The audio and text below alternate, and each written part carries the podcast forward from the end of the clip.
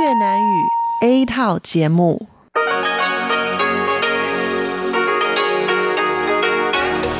Đây là Đài Phát thanh Quốc tế Đài Loan RTI.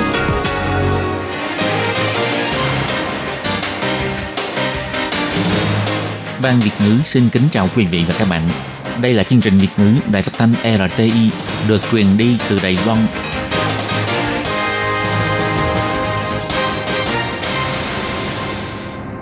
Hello, tôi Kim xin kính chào các bạn. Hoan nghênh các bạn đã đến với chương trình Việt ngữ ngày hôm nay của chúng tôi. Các bạn thân mến, hôm nay là thứ ba, ngày 29 tháng 1 năm 2019, cũng tức ngày 24 tháng Chạp âm lịch năm Mậu Tuất. Chương trình Việt ngữ ngày hôm nay của chúng tôi sẽ bao gồm các nội dung chính như sau. Mở đầu là bản tin thời sự trong ngày, tiếp đến là chuyên mục tin vắn lao động nước ngoài, rồi đến chuyên mục tiếng hoa cho mọi ngày, chuyên mục ẩm thực và giải trí. Và sau cùng, chương trình của chúng tôi sẽ khép lại với chuyên mục phụ nữ thời nay. Mở đầu chương trình hôm nay, Tố Kim xin mời các bạn cùng theo dõi bản tin thời sự trong ngày.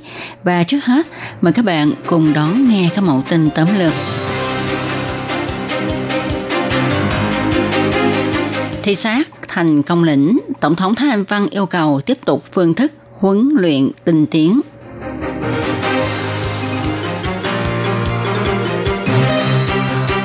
Ngoại trưởng nữ đầu tiên của nước Swaziland sang thăm Đài Loan. Sẽ phạt nặng công ty du lịch khi khách đoàn mang sản phẩm chế biến từ thịt về Đài Loan. Thủ tướng Tô Trinh Sơn kêu gọi công ty du lịch nhắc nhở du khách chú ý quy định phòng dịch tả heo châu Phi. Sinh viên nước ngoài đến Đài Loan du học có hơn 120.000 người. Bộ Giáo dục Đài Loan thiết lập đường dây nóng với bốn loại ngôn ngữ.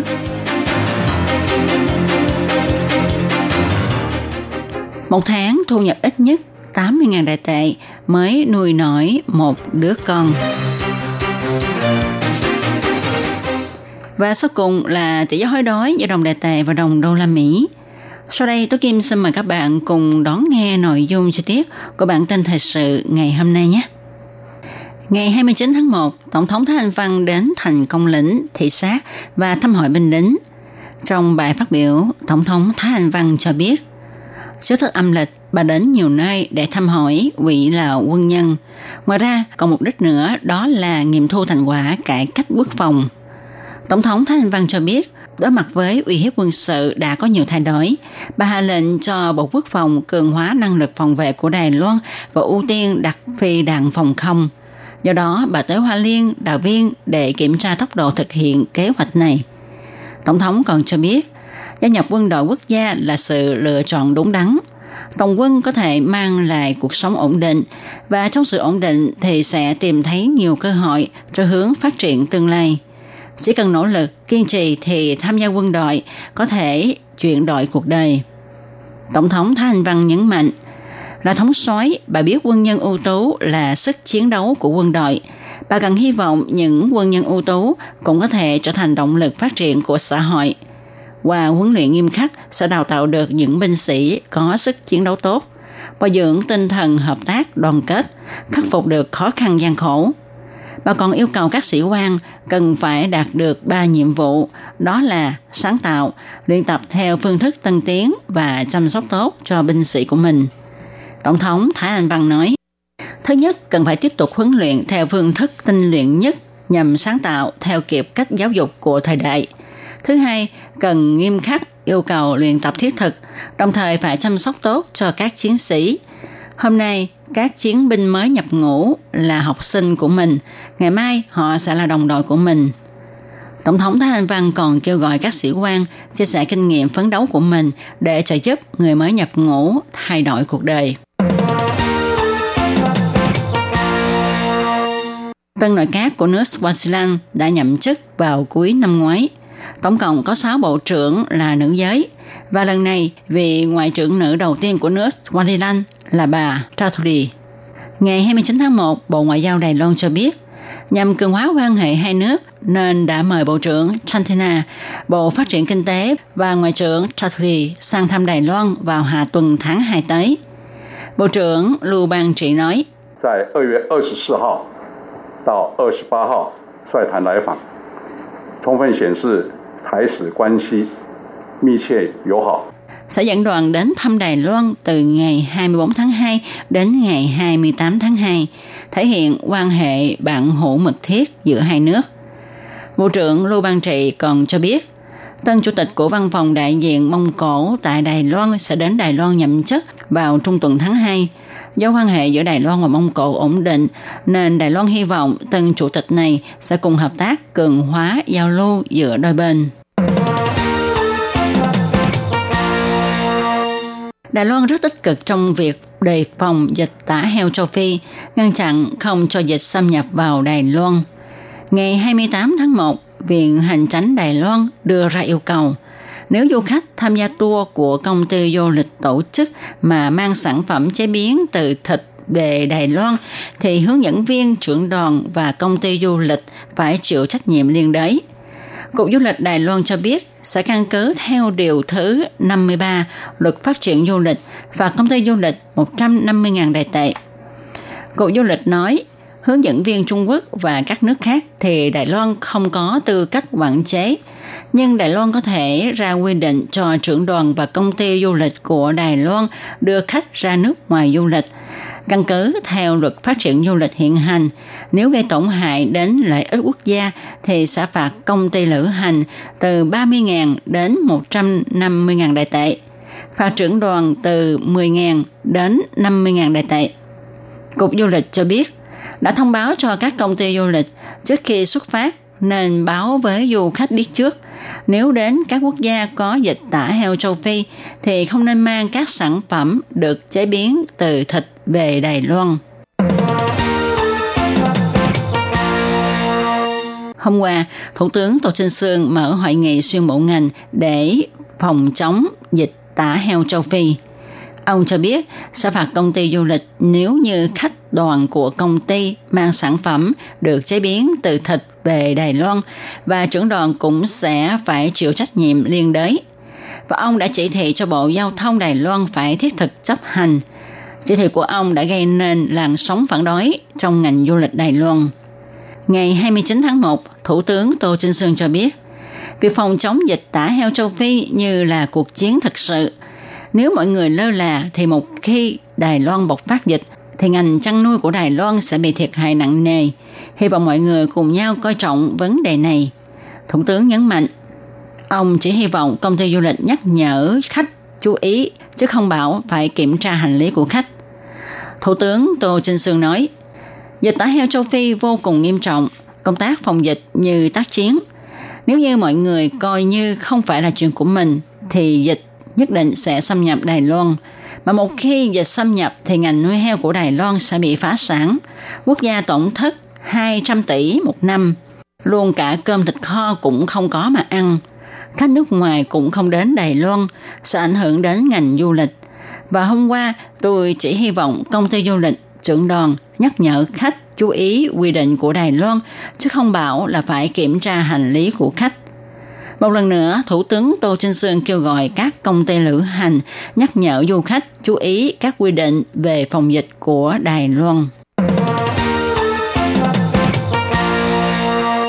Căn cứ theo thống kê, năm ngoái số du học sinh nước ngoài đến Đài Loan du học đã vượt hơn 126.000 người, tăng hơn 9.000 người so với năm trước. Ngày 29 tháng 1, Bộ Giáo dục Đài Loan tuyên bố, từ hôm nay, trang web Văn phòng phụ đạo sinh viên nước ngoài sẽ mở thêm một vấn đáp, đồng thời thiết lập đường dây nóng 0800 789 007 với 4 thứ tiếng. Sinh viên nước ngoài có thể gọi số điện thoại này khi gặp khó khăn. Vụ trưởng Tất Tổ An, vụ giáo dục hai bờ eo biển và quốc tế thuộc Bộ Giáo dục Đài Loan cho biết, bắt đầu từ hôm nay, sinh viên nước ngoài có thể vào trang web văn phòng phụ đạo sinh viên nước ngoài là có thể đọc được những vấn đáp thường gặp, thông tin về pháp luật, các liên lạc với các cơ quan chủ quản và có thể viết ý kiến trực tuyến sẽ có người tiếp nhận xử lý. Vụ trưởng Tất Tổ An cho biết, nếu gặp chuyện cấp bách có thể trực tiếp gọi số điện thoại 0800 789 007. Đường dây nóng này làm việc từ 9 giờ đến 17 giờ, thứ hai đến thứ sáu và có phục vụ các ngôn ngữ như tiếng Trung, tiếng Anh, tiếng Việt Nam và tiếng Indonesia. Vào thời gian không có người phục vụ thì ta cứ lưu âm lại, sẽ có người nghe và sẽ hồi ứng lại trong giờ làm việc. Bộ trưởng Tất Tổ An nói, 个越南跟印尼这两个国家的学生特别多，已经到一万两千人跟一万一。那这个人数从七八千到这么多，那显见他们对中文跟英文的掌握度，我们为了要做更好的服务，将来可能会继续哦。Tại sao lại chọn tiếng Việt Nam và tiếng Indonesia? Đó là vì sinh viên của hai nước này đặc biệt nhiều. Việt Nam là 12.000 người và Indo là 11.000 người. Vì muốn phục vụ tốt hơn cho nên chúng tôi sẽ tiếp tục thực hiện một phục vụ này. Nếu như sau này lượng sinh viên người Thái Lan nhiều thì chúng tôi sẽ mở thêm tiếng Thái. Bộ Giáo dục cũng đã thành lập mạng thông báo xuyên bộ ngành mời Ủy ban Phục vụ Kiều Bào, Bộ Lao động, Sở Di dân đến bốn khu vực Bắc, Trung, Nam và Đông của Đài Loan, chủ động đi thăm hỏi sinh viên nước ngoài, tổ chức tọa đàm để tìm hiểu nhu cầu và giải đáp những thắc mắc của sinh viên ngoại quốc. Kỳ nghỉ đông có khá nhiều cha mẹ đưa con ra công viên chơi, nhưng người sinh sống ở Đài Bắc muốn nuôi một đứa con thì thu nhập của cha mẹ phải đạt 80.000 đài tệ một tháng. Anh Vương cho biết, thu nhập của một người phải trên 40.000, hai người khoảng hơn 80.000. Chị họ Ngô thì nói phải hơn 100.000. Tôi thấy sinh sống ở thành phố Đài Bắc có nhiều áp lực, nhất là tiền cho con ăn học, một tháng mất khoảng 36.000 đại tệ. Người dân nói sống ở Đài Bắc thật không dễ dàng chút nào. Theo khảo sát của Ngân hàng Nhân lực, có hơn 85% người có gia đình cho rằng thu nhập của gia đình phải trên 85.000 một tháng thì mới đủ. Ta tính nhà có 3 người, tiền thuê nhà 25.000, tiền cho con ăn học 20.000, tiền ăn 20.000, phí bảo hiểm 10.000, các thứ khác 10.000 thì vừa đủ. Phó Tổng Giám đốc Ngân hàng Nhân lực ông Hà Khởi Thánh cho biết, một mặt là áp lực về kinh tế, mặt khác do chúng ta muốn có cuộc sống chất lượng cho nên không muốn sanh con. Do tỷ lệ sinh con ở Đài Loan thấp nên các chính quyền địa phương đưa ra chính sách trợ cấp sinh sản và các địa phương có mức trợ cấp cao nhất đó là huyện Bành Hồ 30.000 một thai, huyện Liên Giang 20.000 một thai. Nếu có thai lần thứ ba thì trợ cấp 80.000 đại tệ. Tại Đào Viên, Trương Hóa thì cũng trợ cấp 30.000 một thai, thành phố Tân Bắc thì 20.000 một thai. Tuy chính phủ đưa ra chính sách trợ cấp để khích lệ người dân sinh con, nhưng năm ngoái tỷ lệ sinh con vẫn không tăng. Làm sao để người dân chịu sanh và nuôi nổi con thì phải xem chính sách của chính phủ như thế nào.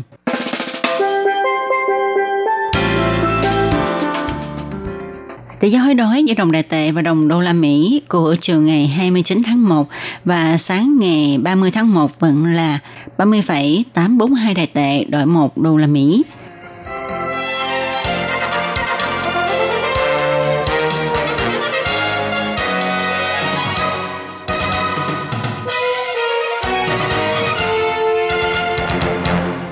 Các bạn thân mến, các bạn vừa đón nghe bản tin thời sự ngày hôm nay do Tố Kim biên soạn thực hiện.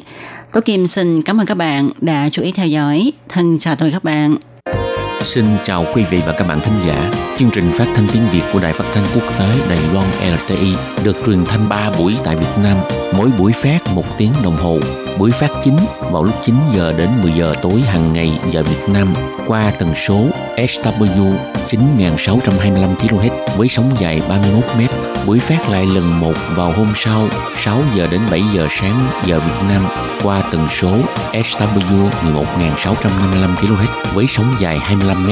Buổi phát lại lần hai vào hôm sau 6 giờ đến 7 giờ tối giờ Việt Nam qua tần số SW 15350 kHz với sóng dài 19 m. Ngoài ra tại Gia Nghĩa, Vân Lâm, Đài Nam có thể đón nghe chương trình phát thanh tiếng Việt qua tần số MW 1422 kHz vào lúc 7 giờ đến 8 giờ tối hàng ngày giờ Đài Loan và đón nghe chương trình phát lại sáng 10 giờ đến 11 giờ hàng ngày giờ Đài Loan qua tần số MW 1422 kHz. Xin mời quý vị và các bạn tiếp tục đón nghe nội dung chương trình hôm nay.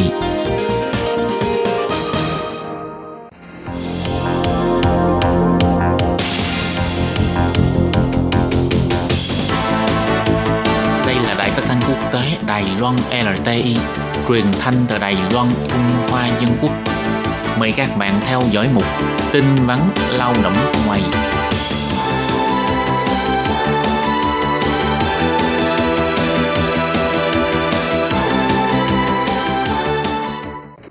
Hoàng Lâm và Thúy Anh xin chào tất cả các bạn. Các bạn thân mến, trong chuyên mục tin vắn lao động nước ngoài của hôm nay, mình sẽ nói về cái gì? Hôm nay mình sẽ nhắc lại thêm một lần nữa về cái vấn đề đó là dịch tả lợn châu Phi gần đây đang hoành hành. Ừ. Và hiện tại thì Đài Loan đã có những cái biện pháp phạt rất là nghiêm khắc, nhắc nhở các bạn nên chú ý. Thật ra biện pháp này đã đưa ra từ lâu hơn năm ngoái tới ừ. giờ rồi. Tức là chính phủ Đài Loan thường nhắc nhở và tuyên truyền đối với những người mang thịt heo, thịt lợn từ nước ngoài vào hay là chế phẩm từ thịt ừ. thì không được tại vì vượt qua tới bây giờ cũng vẫn còn xảy ra cái dịch tả lợn châu Phi. Cho nên gần đây tình trạng dịch tả lợn châu Phi càng ngày càng nghiêm trọng nhiều khách du lịch có lẽ là không biết là có biết hay không tức là không cẩn thận mang cái sản phẩm chế phẩm từ thịt từ nước ngoài vào Đài Loan và bị phạt. Có thể là ở nước họ họ không có biết về cái luật của Đài Loan họ không có cập nhật tình hình mới. Ừ. cho nên Đài Loan bây giờ tuyên truyền ráo riết chẳng hạn như sở tái thiết nguồn nhân lực của thành phố Đài Bắc, đặc biệt nhắc nhở các bạn lao động nước ngoài đang làm việc ở Đài Loan. Nếu như có về nước và quay lại Đài Loan thì không được mang theo chế phẩm từ thịt thịt lợn trong thời gian ở Đài Loan cũng không nên mua hoặc là tiếp những các sản phẩm thịt không rõ lai lịch và nguồn gốc bất kể là cái đó mình tự ăn hay là mua giúp cho người bạn ừ. bạn mình vì những chế phẩm từ thịt đều có thể có nguy cơ khiến cho dịch bệnh càng lây lan mạnh hơn ở Đài Loan ừ. cho nên chính phủ Đài Loan cấm mang thịt từ nước ngoài vào nhất là các bạn Việt Nam chú ý ha tại vì trong dịp lễ Tết mà ha ừ. hay có món chả lụa, ừ. chả giò, ừ. hoặc là bánh chưng, bánh tét, chế phẩm từ thịt thì trong thời gian xảy ra dịch tả lợn thì chúng ta không nên mang vào dù là trong dịp Tết. Thì theo Ủy ban Nông nghiệp cho biết là cái luật này nó đã bắt đầu từ ngày 18 tháng 12 năm 2018, tức là đã bắt đầu được hơn một tháng rồi. Nhưng mà vẫn có một số du khách không có biết và mang theo sản phẩm thịt từ những cái quốc gia đang ở trong vùng dịch và nhập cảnh vào Đài Loan thì những du khách này nếu như là vi phạm lần thứ nhất sẽ bị phạt 200.000 đài tệ và cao nhất là có thể sẽ bị phạt đến 1 triệu đài tệ. Nhưng mà mặc dù là hiện nay các quốc gia Đông Nam Á không nằm trong cái vùng bị nhiễm dịch tả lợn châu Phi, nhưng mà vì lao động nước ngoài là những người thường xuyên ra vào Đài Loan, cho nên Sở Tái thiết nguồn nhân lực thành phố Đài Bắc cũng đã cho phiên dịch văn bản tuyên truyền ra các thứ tiếng để nhắc nhở người lao động nước ngoài khi mà về quê nghỉ phép nên tuân thủ theo những quy định của Đài Loan, không nên tự mang theo hoặc là mang giùm người khác những cái sản phẩm từ thịt. Nếu như mà mang vào thì sẽ bị phạt. Ừ, có một cái tin mới hôm qua là ngày 28 tháng 1. Nếu mà mang thịt chế phẩm thịt từ nước ngoài vào thì sẽ bị phạt 200 ngàn đại tệ. Và bây giờ có sửa đổi ha. Nếu mình không nộp phạt 200 ngàn đài tệ thì sẽ bị từ chối nhập cảnh. Nếu như mình bắt được và bị phạt mà không có nộp phạt ngay tại hiện trường thì mình sẽ bị uh, từ chối nhập cảnh. Ừ. Thì hiện tại từ khi cái luật mới này bắt đầu cho đến nay đã được uh, ờ, 4 ngày.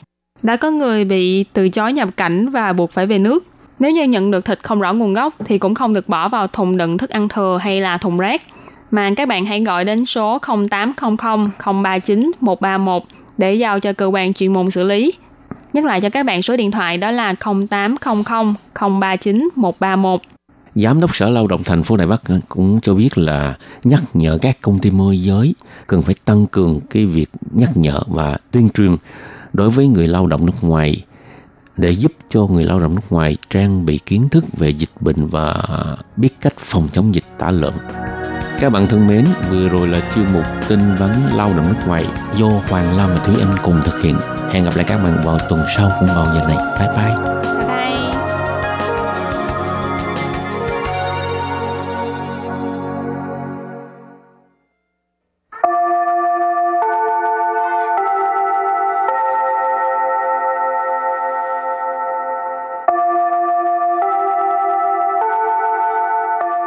Xin mời quý vị và các bạn đến với chuyên mục Tiếng Hoa cho mỗi ngày, do Hoàng Lam và Lệ Phương cùng thực hiện.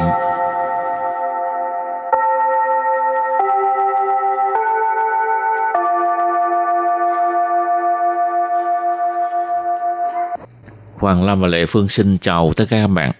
Tết, Lệ Phương thích đốt pháo không? Bây giờ già rồi đốt pháo làm chi nữa Đốt pháo làm gì có phân biệt già trẻ đâu. Có chứ Có Tại hả? vì bây giờ già sợ á, hồi, Sợ pháo hả? Trời ơi. hồi nhỏ là gan lắm Bây giờ không dám chơi Nhớ hồi nhỏ lắm. Tay còn cầm con pháo chuột á. Ừ. Ở Việt Nam. Cầm trên tay cho nổ luôn. Không sao Ghê hết. quá vậy Ừ, pháo chuột có chút xíu à hồi đó là pháo ha ừ. ở trên nó có cái lon sữa bò Ừ. đậy lại Để cho nó, đốt nó, nó, nó, bung bay lên, bay lên Ờ. cao Vui ha Hồi ở Việt Nam. À. Cái gì cũng chơi. Vui còn qua bên đây cái gì cũng không chơi. Không không dám chơi. Sợ thấy không? Sợ Rồi bắn trúng người ta rồi nó Hôm- kiện chết. hôm nay học về từ pháo hả? Pin pháo hậu hôm nay chúng ta học hai câu câu số 1 mỗi lần tết đến đã nhất là đốt pháo. Câu số 2 việc đốt pháo gây tiếng ồn lại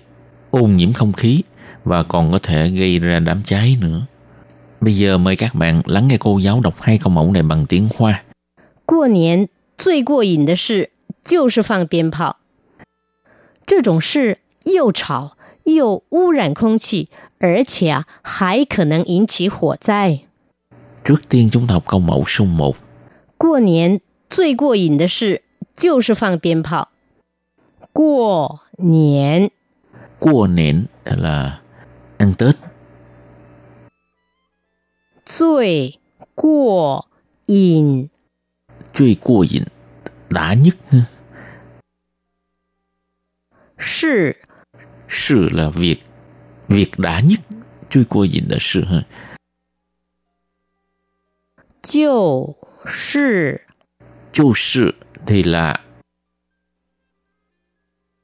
放 鞭炮， phăng biên phao đốt pháo bây giờ ghép lại các từ này thành câu hoàn chỉnh mời cô giáo đọc lại câu này bằng tiếng hoa 过年最过瘾的事就是放鞭炮。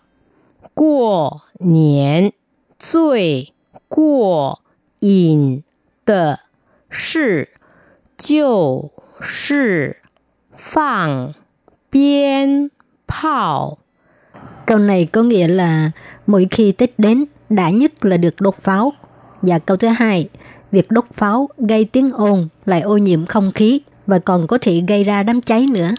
这种事又吵又污染空气，而且啊还可能引起火灾。这种事 Sơ dụng sự việc này ở đây chỉ về việc đốt pháo ha 又 vô lại ha 吵 sau đó là ồn ha 污染 污染 tức là ô nhiễm 空气， không khí không khí 而且 ở且ở đây mình dịch là và 还 可能 còn có thể 引起火灾。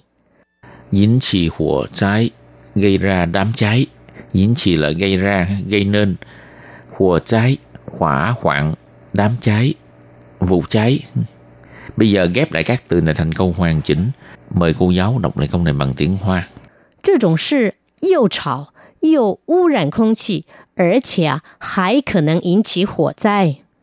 Câu này có nghĩa là việc đốt pháo gây tiếng ồn, lại ô nhiễm không khí và còn có thể gây ra đám cháy nữa. Và sau đây chúng ta bước sang phần từ vựng mở rộng.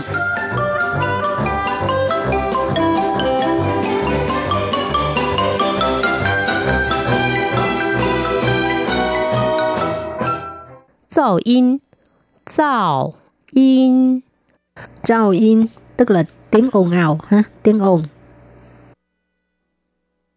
Quấy phạm, quấy phạm, Quấy phạm, vi phạm pháp luật, làm trái pháp luật.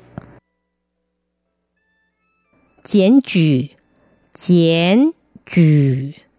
Chén trừ, tố cáo, tố giác. Phá khoản, phá khoản phá khoản tiền phạt ha. Hảo, bây giờ chúng ta đặt câu cho các từ vựng mở rộng. Từ thứ nhất, Zào yin, tiếng ồn. Của gia trụ tại công nghiệp khu 旁边, mỗi thiên đều có thiên đạo zào yin, hảo thảo yên ạ. Nhà mình ở gần khu công nghiệp, ngày nào cũng nghe thấy tiếng động, tiếng ồn. Ghét quá. Công nghiệp suy tức là khu công nghiệp ha. Ừ. Hảo, vi phạm, vi phạm pháp luật ha. 你明明知道这是违法的，为什么还要做呢？ Bạn đã biết việc này là làm trái pháp luật. Tại sao bạn vẫn làm? Hảo, từ tiếp theo,检举, tố giác ha. 我乱停车被人家检举， Mình đậu xe không đúng quy định bị người ta tố giác, tố cáo. 气死我了。 Chi sư quả là tức chết. từ cuối cùng phá khoản tiền phạt ha 我这个月要缴的罚款跟我一个月的薪水差不多了。 Tháng này mình đóng tiền phạt gần bằng với tiền lương của mình rồi. Ui sao mơ bị phạt nó mà tô chuyện Tại sao bị phạt nhiều tiền như vậy? 因为我闯红灯， Vì mình vượt đèn đỏ.闯红灯 tức là vượt đèn đỏ ha.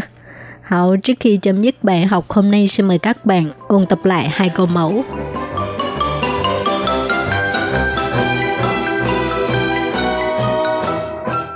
过年最过瘾的事就是放鞭炮。过年 Cua nện là ăn Tết. 最过瘾 Truy cua dịnh. Đã nhất. ha. 是 Sự là việc. Việc đã nhất. Truy cua dịnh là sự. ha. 就 是 Chu sự thì là 放鞭炮。 phăng biên phao. Đốt pháo. Bây giờ ghép lại các từ này thành câu hoàn chỉnh. Mời cô giáo đọc lại câu này bằng tiếng Hoa. 过年最过瘾的事就是放鞭炮。 Câu này có nghĩa là mỗi khi Tết đến, đã nhất là được đốt pháo. Và câu thứ hai, việc đốt pháo gây tiếng ồn lại ô nhiễm không khí và còn có thể gây ra đám cháy nữa. 这种事又吵又污染空气，而且啊还可能引起火灾。这种事 Trơ trùng sự. Việc này ở đây chỉ về việc đốt pháo ha. 又 Vô lại ha. 吵 Thảo đó là ồn ha. Ô rạn Ô rạn tức là ô nhiễm. Không khí Không khí Không khí. Ở chè Ở chè Ở đây mình dịch là và Hải khờ nắng Còn có thể. Yến chỉ 火灾。 dính chỉ火cháy gây ra đám cháy. Dính chỉ là gây ra, gây nên.火cháy, hỏa hoạn, đám cháy, vụ cháy. Bây giờ ghép lại các từ này thành câu hoàn chỉnh. Mời cô giáo đọc lại câu này bằng tiếng Hoa. 这种事又吵又污染空气，而且啊还可能引起火灾。 Câu này có nghĩa là việc đốt pháo gây tiếng ồn, lại ô nhiễm không khí và còn có thể gây ra đám cháy nữa. Chuyên mục tiếng Hoa cho mỗi ngày của hôm nay đến đây xin tạm chấm dứt. Cảm ơn các bạn đón nghe. Xin chào tạm biệt. Bye Chào bye. 无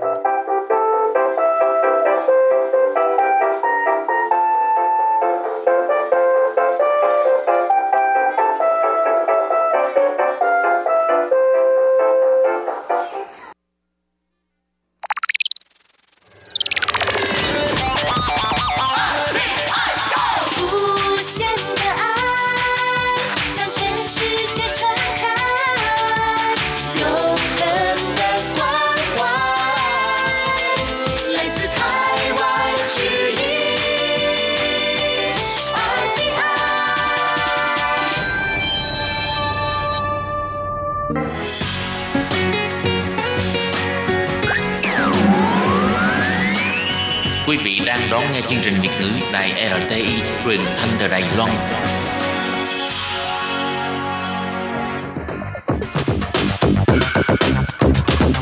Chào mừng các bạn đến với chuyên mục ẩm thực và giải trí do Cẩm Hà thực hiện.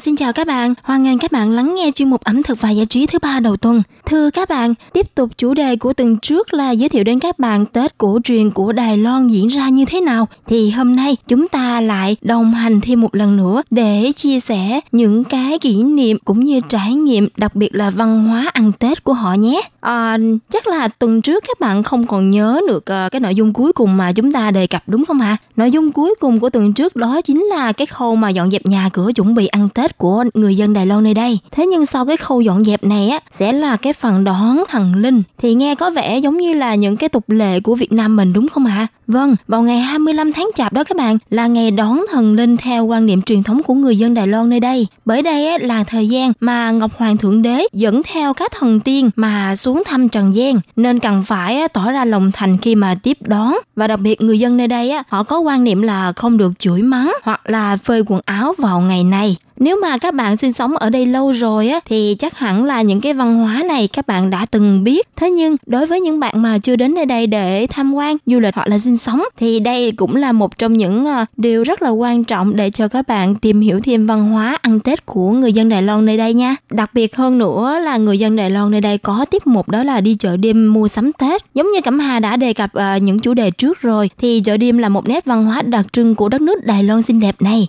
Vào ngày thường á, thì chợ đêm á, đã đông vui rồi. Nhưng mà các bạn biết không trong những ngày cuối năm á, thì không khí chợ đêm còn tấp nập hơn và náo nhiệt hơn bao giờ hết. Dạo quanh chợ đêm là dịp mà các bạn có thể hòa mình được vào nhịp sống đậm chất văn hóa bản địa nơi đây. Và đồng thời á, cái thời điểm mà tết đến á, thì những cái gian hàng mà đặc biệt là mua bán những cái à, trang trí nhà cửa bắt mắt hơn bao giờ hết. Với vô số các hàng hóa phục vụ cho ngày tết như là bánh mứt nè trái cây quần áo đồ trang trí nhà cửa vân vân với bầu không khí vui tươi như thế này và sầm uất khá là giống với chợ Tết của Việt Nam mình. Thế nhưng nếu mà các bạn đã đến đây rồi chắc chắn không khí này sẽ mang lại cho các bạn một cảm giác thật là mới lạ hơn bởi vì văn hóa trong ờ, ngôn ngữ sẽ giúp cho các bạn có cảm giác thật là thú vị. Đây là điều mà Cẩm Hà đảm bảo với các bạn khi mà đến nơi đây rồi các bạn sẽ cảm nhận được sâu sắc hơn những gì mà Cẩm Hà diễn tả. Và tất nhiên rồi, ngày 30 Tết là ngày cuối cùng của năm. Chính vì vậy thì đây là thời khắc rất là quan trọng để chào đón một năm mới và mọi người đều sẽ chuẩn bị thật là nhiều món ăn ngon để cùng với gia đình, bạn bè, người thân chia sẻ những cảm xúc tuyệt vời này giống như cẩm hà vừa kể trên rồi, thì chắc chắn là cái văn hóa của họ sẽ không bao giờ bỏ qua một cái khâu đó chính là dán à, những câu đối xuân. Đây được gọi là những dòng chữ may mắn và cầu bình an trong văn hóa của người hoa nói chung, người đài loan nói riêng đó các bạn ạ. À. như tuần trước cẩm hà vừa đề cập đến các bạn á, thì những món ăn ngày tết của người đài loan rất là phổ biến đối với mỗi nhà. Không biết là các bạn còn nhớ không? Thì cẩm hà sẽ lặp lại một lần nữa. Ngoài các món ăn thường ngày ra thì còn có một số món ăn nhất định không thể thiếu trong mâm cơm Tết của gia đình người Đài Loan. Đó chính là gì? Ngà nguyên con nè, tượng trưng cho sự đoàn tụ gia đình. Cải bẹ xanh cộng to, chủ yếu ở đây là để nguyên cây nấu chín, tượng trưng cho sự trường thọ. Cá viên, thịt viên cũng tượng trưng cho sự trường thọ. Và đặc biệt là củ cải trắng thì tượng trưng cho sự khởi đầu may mắn. Thì khác với văn hóa Việt Nam mình là trên cái bàn thờ cúng thì mình đều phải mua những cái à, trái cây mà có ý nghĩa. Ví dụ như là cầu vừa đủ xài đúng không ạ? Thì ở đây á người Đài Loan rất là coi trọng đó chính là về mâm cơm. Họ đòi hỏi phải được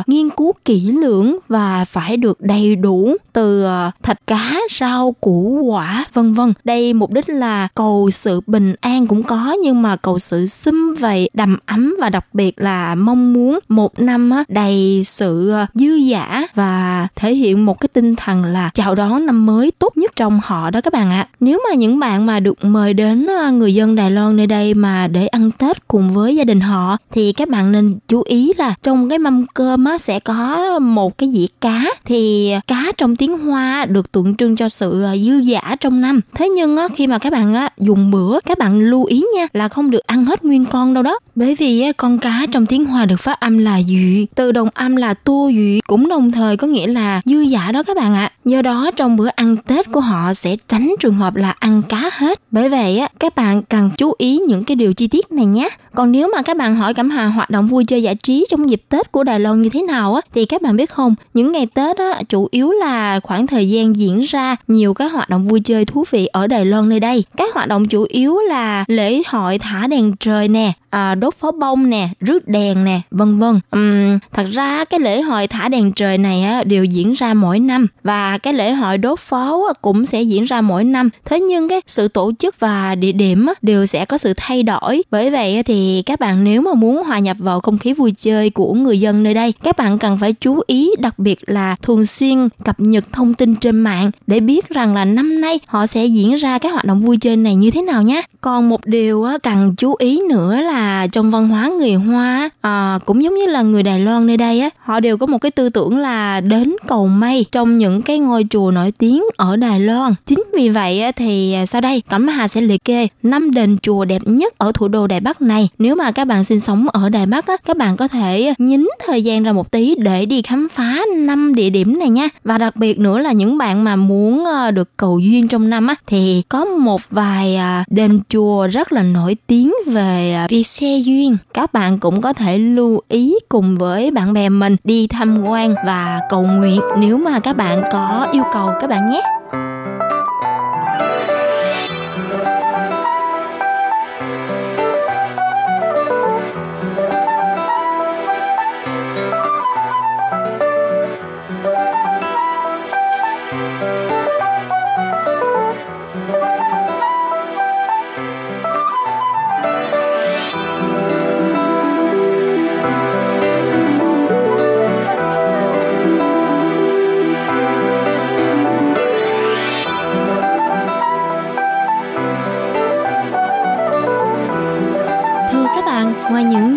Chân trời ấn tượng, Đài Bắc còn sở hữu nhiều cái đền chùa tuyệt đẹp mang trong mình lịch sử văn hóa của xứ Đài riêng nè. Từ những đền chùa mà kiến trúc tinh xảo, nhiều màu sắc cho đến những cái kiến trúc mà đơn giản thì những ngôi chùa ở Đài Bắc là điểm tham quan tâm linh không thể nào bỏ qua, đặc biệt là vào dịp Tết. Ngôi chùa đầu tiên mà Cẩm Hà muốn giới thiệu đến cho các bạn đó chính là chùa Bảo An. Chùa này á thì nằm ở quận Đại Đông. Chùa Bảo An á đã được UNESCO công nhận là di sản thế giới với kiến trúc ban đầu đơn giản, xây dựng vào những năm 1700 thì ngôi chùa nổi bật này với không gian tuyệt đẹp và nghệ thuật chạm khắc đá bên trong nội thất chùa ở tiền sảnh, các phòng nè, cột cho đến cái việc mà chạm khắc rồng leo lên cái mái nhà có niên đại là hai thế kỷ rồi. Hàng năm thì từ tháng 3 cho đến tháng 6 thì lễ hội nghệ thuật dân gian cũng sẽ được tổ chức ở đây với các cái màn biểu diễn nè, rồi màn diễu hành opera cùng với cái đợt mà khám sức khỏe miễn phí cho người dân nơi đây cũng đều được diễn ra hàng năm.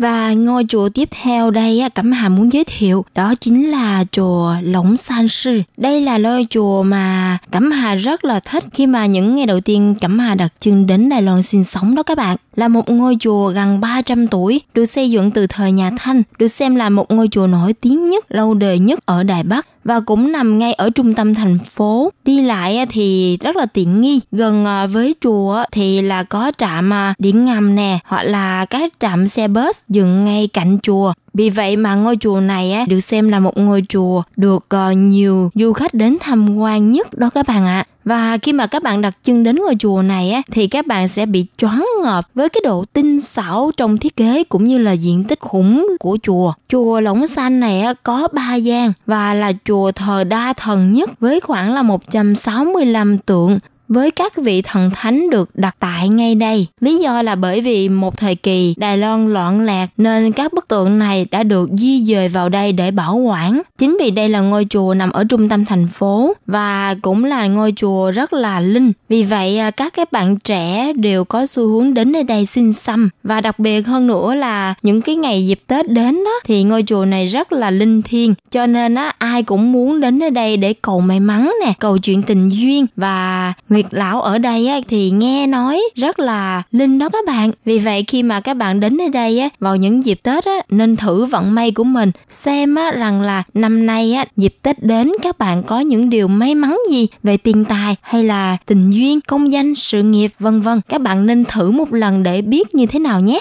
Ngoài ra, còn có một sự lựa chọn khác để cho các bạn à, đến nơi đây cầu tình duyên. Bởi vì ngôi chùa này là ngôi chùa được xem là rất rất là nổi tiếng ở Đài Bắc về việc mà cầu tình duyên. Ông Nguyệt Lão ở đây cũng rất là linh thiêng. Đó là ngôi chùa nào nè? Các bạn có đoán ra được không ạ? À? Đó là ngôi chùa với cái tên là Sa Hải City God Temple là một ngôi chùa cầu tình duyên nổi tiếng. Nghe mọi người đồn rằng á, ở đây á, có tới hơn 6.000 cặp nên duyên khi mà tới đây cầu đó các bạn ạ. Cùng với Lỗng San á, thì ngôi chùa này cũng là một trong những ngôi chùa khá là lâu đời nhất ở Đài Bắc, được xây dựng từ năm 1859. Ngôi chùa này không chỉ nổi tiếng về việc cầu tình duyên thôi, các bạn đến nơi đây cũng có thể cầu nguyện với những điều ước khác. Tuy nhiên, về mặt nổi tiếng vẫn là tình duyên, chuyện tình cảm trai và gái. Có hơn 70% các bạn nam thanh nữ tú đến nơi đây cầu tình duyên, hoặc là các bà mẹ đến nơi đây xin may mắn về đường tình cảm của con cái cũng đều được thành hiện thực đó các bạn ạ.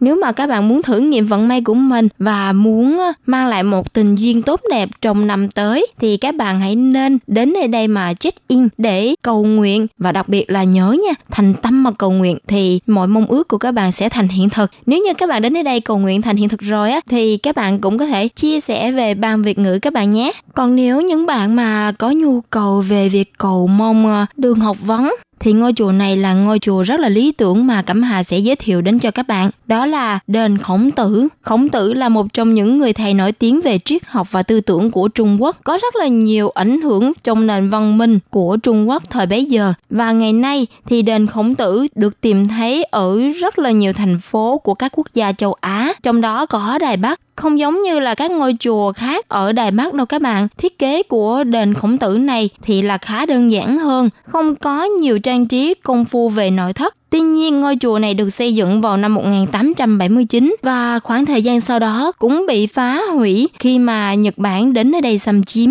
Năm 1930 thì ngôi chùa này được xây dựng lại, đồng thời được bảo quản cho đến ngày nay. Đền được trùng tu lại và có hình dạng như hiện tại từ năm 1925, thuộc khu bảo tồn văn hóa cùng với chùa Bảo An, Lỗng San Sư và đền Khổng Tử. Đây là ba cụm chùa rất là nổi tiếng ở thành phố Đài Bắc. Nếu mà không muốn đi đến nơi đây tham quan vào những dịp mà đông đúc hoặc là tấp nập như là những ngày Tết á, thì các bạn có thể đến vào những ngày thường. Và tất nhiên rồi các bạn nếu mà mong muốn được uh, thành danh hoặc là hy vọng cái con đường mà công danh học tập của các bạn được uh, sáng lạng và được may mắn thì các bạn hãy thử vận may của mình tại đền khổng tử các bạn nhé. Đây được coi là lựa chọn rất là lý tưởng cho các bạn rồi đó. Cuối cùng là một nơi mà các bạn có thể đến nơi đây để cầu thần tài, cầu ờ, đường ờ, tiền bạc. Đó là ngôi đền Thủ Ti Công ở gần ờ, nán Sư Chào các bạn có thể xuất phát từ Nán Sư Chào, Chế Yên Tranh và sau đó là các bạn ờ, đi bộ hoặc là đi xe máy, cũng có thể là đi xe buýt, leo lên một đoạn núi nhỏ. Và các bạn sẽ thấy một cái tượng là ông thần tài rất là cao to, màu vàng. Cẩm hà được biết thì nơi đây á, được xem là khu đền mà rất là linh về mặt ờ, tài lộc, về mặt ờ, kinh doanh. Nếu mà các bạn có nhu cầu về kinh doanh á, con đường sự nghiệp thì các bạn có thể đến nơi đây để cầu mong về tài lộc, thử vận may của mình các bạn nhé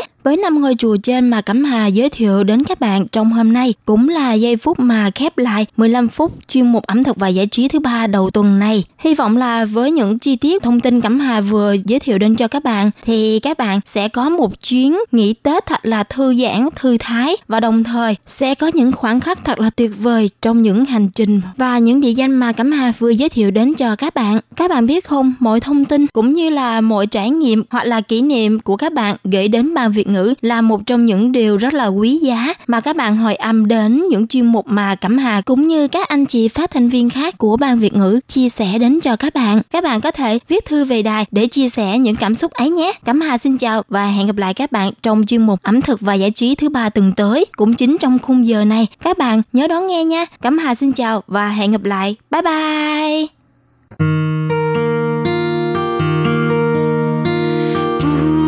Thank you. 向全世界传开，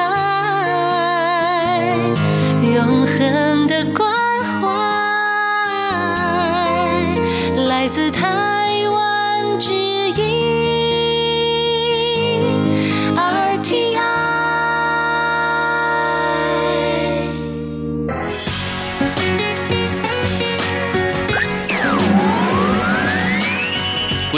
Đang đón nghe chương trình Việt ngữ Đài RTI truyền thanh từ Đài Loan.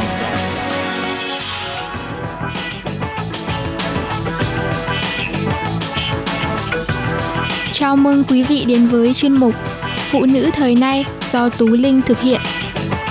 Phụ nữ thời nay, hãy tự tin và mạnh mẽ là chính mình.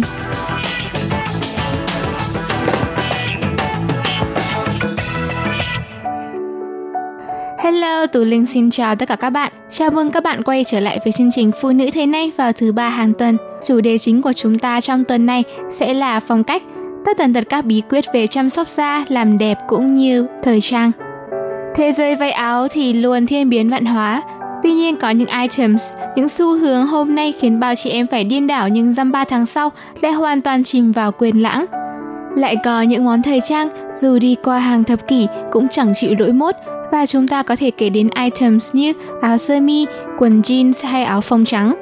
Và ngoài những món đồ sống mãi với thời gian ấy, chúng ta còn có thể gọi thêm 5 items không chỉ nổi đình đám ở hiện tại mà còn được dự đoán là sẽ nổi đến tận 5 thập kỷ tiếp theo cũng chẳng hề lỗi mốt. Thứ nhất là váy denim. Mọi item xoay quanh chất liệu vải denim đều dễ dàng khiến người ta mê mẩn và muốn sở hữu ngay khi ngắm nhìn. Vải denim là loại vải được làm bằng chất liệu bò nha. Âu cũng bởi denim diện lên không những trẻ trung mà còn vô cùng cá tính và trendy. Váy denim thậm chí còn tuyệt hơn thế.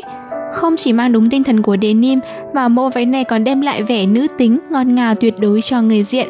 Với nhiều điểm đáng yêu như vậy, chẳng trách váy denim được dự đoán sẽ còn hot cho đến 50 năm nữa. Phải nói rằng trong mọi họa tiết kinh điển từ chấm bi, hoa lá cho đến da báo, họa tiết kẻ caro dễ mặc và có khả năng hách tuổi đỉnh nhất. Bởi thế mà không kể mùa thu đông hay xuân hè, kẻ caro vẫn xuất hiện trên mọi items và được các quý cô sành mốt ưu ái hết mực. Họa tiết kẻ caro vốn nổi bật nên khi diện, các nàng hãy kết hợp với những item tối giản để tổng thể trở nên hài hoa và thuận mắt nhé. Tiếp theo là giày thể thao sneakers.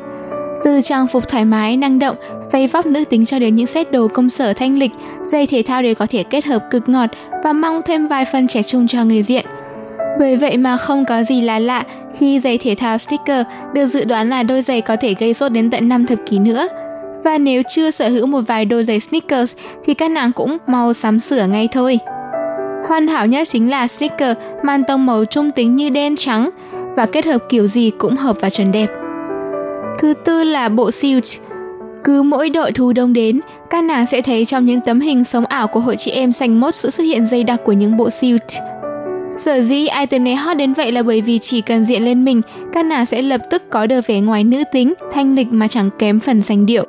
Suit hay gọi cách khác là áo vest cũng rất là dễ mặc, thêm một chiếc áo sơ mi hay áo phông khỏe khoắn bên trong, kết hợp cùng với một đôi giày sneaker giày thể thao hay cao gót là trong tích tắc các nàng đã có ngay vẻ ngoài thời thượng để đi làm hay dạo phố rồi. Thứ năm là áo phao. Vào những ngày đại hàn, cô nàng nào cũng chỉ muốn giấu mình trong chiếc áo phao to sụ và ấm áp.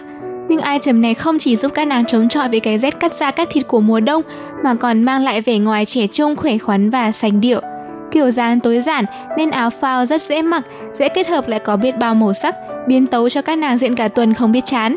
Và nếu chưa sở hữu vài chiếc áo phao thì các nàng cũng mau bổ sung vào danh sách sắm sửa cho tủ đồ mùa lạnh năm nay thôi. Chúng ta đều biết rằng giày cao gót gần như là một thứ không thể thiếu trong tủ đồ của các nàng. Không ai có thể phủ nhận rằng giày cao gót giúp tăng thêm vẻ sexy, quyến rũ cho các cô gái. Tuy nhiên, chính nó cũng là nguyên nhân khiến chúng ta phải đối mặt với một số vấn đề sức khỏe như đau lưng, đau chân hay lệch cột sống. Thử tưởng tượng, nếu một ngày nào đó bạn thử hạn chế sử dụng giày cao gót, điều gì sẽ xảy ra với cơ thể? Những lợi ích sức khỏe dưới đây sẽ là câu trả lời dành cho bạn. Giãn cơ bắp chân, theo các chuyên gia, thường xuyên sử dụng giày cao gót không chỉ khiến bắp chân của bạn trông thô to hơn mà còn khiến cơ bắp tại đó bị co lại. Thay vào đó, lạm dụng loại giày này còn dẫn tới tình trạng đau gót chân kéo dài và viêm loét tại các kẽ ngón chân. Nếu ngưng sử dụng giày cao gót trong một thời gian, cơ bắp chân của bạn có thể được giãn ra một cách bình thường, từ đó giúp làm giảm các cơn đau nhức xảy ra tại bộ phận này. Hồi phục các tổn thương ở ngón chân. Ngón chân là bộ phận rất dễ bị tác động bên ngoài, gây nên những tổn thương nghiêm trọng, nhất là khi bạn xỏ chân vào giày cao gót quá nhiều lần. Chúng có thể gây áp lực dẫn tới tình trạng tê nhức, đau đớn, thậm chí biến dạng các ngón chân. Nói cách khác, mang giày cao gót thường xuyên có thể làm tổn thương các dây thần kinh trong và xung quanh ngón chân. Để tránh trường hợp các thương tổn này trở nên trầm trọng hơn, bạn hãy kết thân với những đôi giày đế bằng, êm nhẹ thay vì những đôi giày cao lên khênh. Nếu bạn hạn chế đi giày cao gót còn giúp bạn cải thiện tình trạng đau lưng. Nếu nghĩ rằng mang giày cao gót chỉ gây hại cho chân thì bạn đã lầm. Trên thực tế, chúng còn ảnh hưởng tiêu cực đến các bộ phận khác trên cơ thể như lưng và cột sống của bạn. Khi bạn mang giày cao gót, ở cơ bắp ở chân, lưng và cột sống phải hoạt động hết công suất để nâng đỡ trọng lượng cơ thể. Lâu dần, lưng và cột sống của bạn có thể bị đau vẹo, thậm chí bị thoái hóa vì thường xuyên phải chịu áp lực lớn. Do vậy, nếu muốn có một thắt lưng, cột sống khỏe mạnh, đừng quá thân thiết với giày cao gót bạn nhé. Hạn chế khả năng bị nấm chân. Những đôi giày cao gót bịt mũi không phải là một người bạn thân thiện với đôi chân, nhất là phần ngón chân của bạn.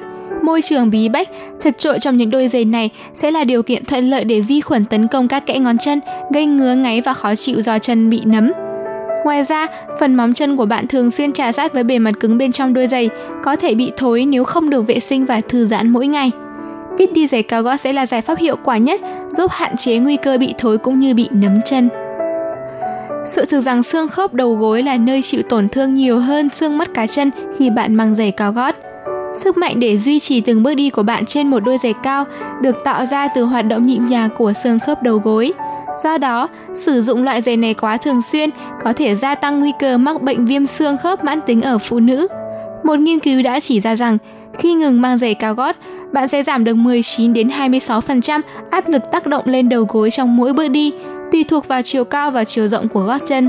Vì vậy các chị em phụ nữ hãy ghi nhớ rằng nếu như thật sự không cần thiết thì hãy hạn chế đi giày cao gót nhất có thể nha. Tiếp theo chương trình, chúng ta hãy cùng nói một chút về các vấn đề làm đẹp. Hoa quả là nguồn thực phẩm lành mạnh và giàu dưỡng chất. Hơn nữa, trong thực đơn giảm cân, những trái cây ngọt lành còn có tác dụng hỗ trợ lấy lại vóc dáng hiệu quả.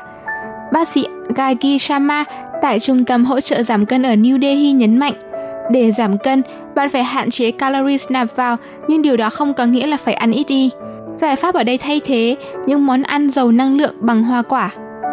Một số nghiên cứu tại trường đại học Harvard cũng chỉ ra rằng bổ sung hoa quả vào khẩu phần ăn giúp phòng ngừa tăng cân trở lại. Vậy cụ thể bạn nên bổ sung những loại hoa quả nào vào thực đơn giảm cân? Thứ nhất là táo. Táo là loại quả thơm ngon, giàu chất xơ, giúp cứu đói giữa những bữa ăn chính, cân bằng đường huyết trong máu. Ngoài ra, bạn có thể ăn táo cùng với bơ là không đường, là món ăn bổ sung protein sau mỗi buổi tập thể dục. Cam, uống đủ nước là cách hạn chế những cơn đói và thèm ăn. Tuy nhiên, nếu như nước lọc có vẻ nhàm chán thì bạn có thể bổ sung cam vào thực đơn giảm cân của mình. Trong 100 g cam cũng chỉ có 47 calo, ăn no cũng không sợ kim cân nhích. Quả mâm xôi Lượng chất xơ trong quả mâm xôi thuộc hàng cao nhất trong các loại hoa quả. Cơ thể bạn sẽ tốn nhiều năng lượng hơn để tiêu hóa, từ đó giảm cân hiệu quả hơn. Còn có bưởi, bưởi giàu chất narinkin, có tác dụng hạ đường huyết trong máu và làm tiêu mỡ thừa. Loại quả này là món ăn thường thấy trong nhiều thực đơn giảm cân.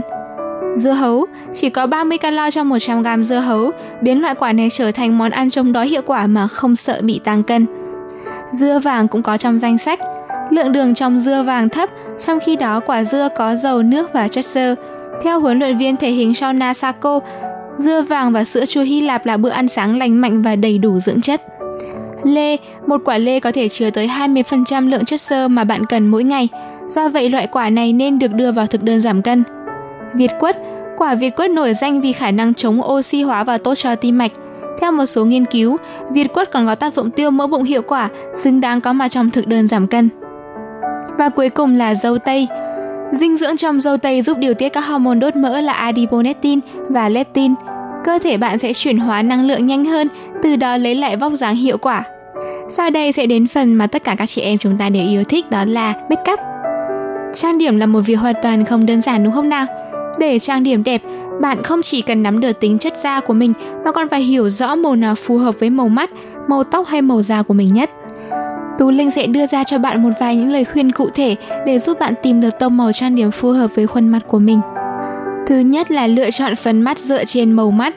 Để chọn được phấn mắt phù hợp, bạn cần phải xem màu mắt mình là màu gì.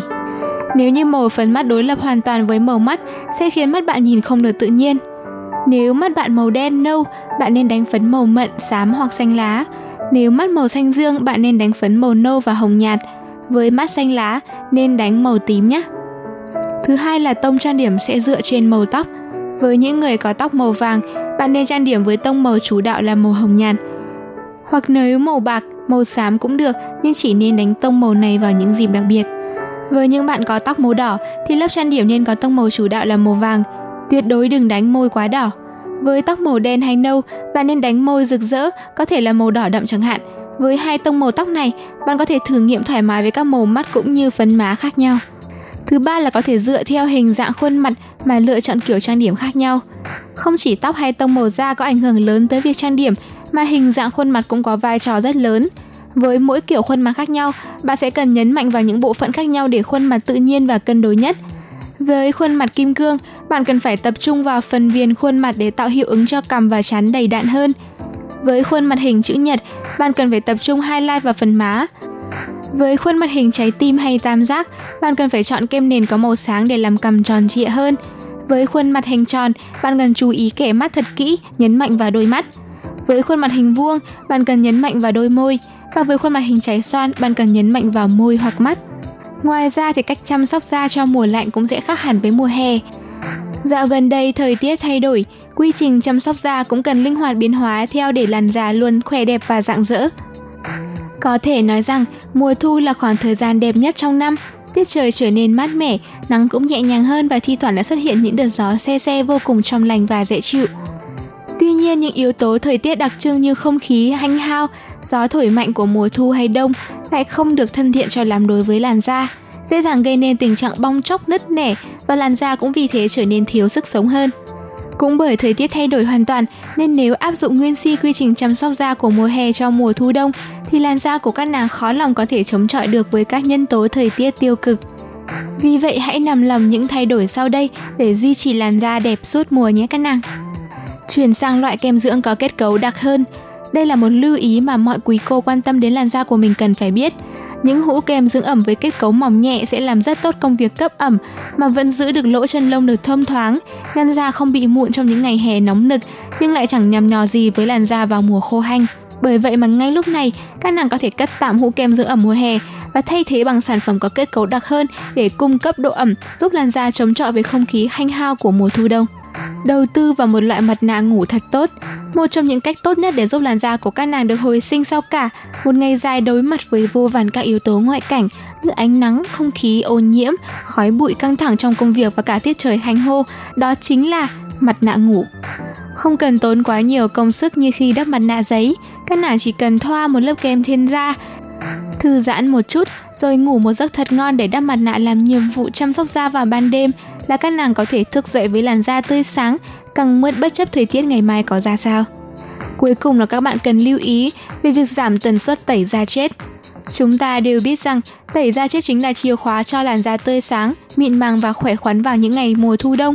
Các nàng rất dễ rơi vào tình trạng tẩy da chết quá tay.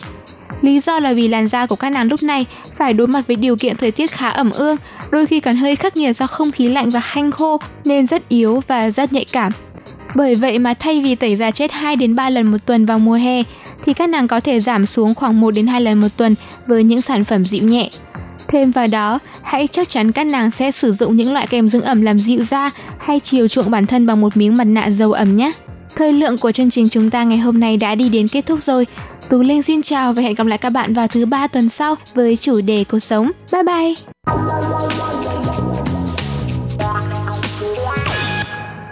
Hộp thư ban Việt ngữ Vietnamese Service PO Box 123 gạch ngang 199 Taipei 11199 còn thư từ của thính giả Việt Nam xin gửi đến hộp thư số 104 Hà Nội, Việt Nam. Số máy phát 886 2 2885 2254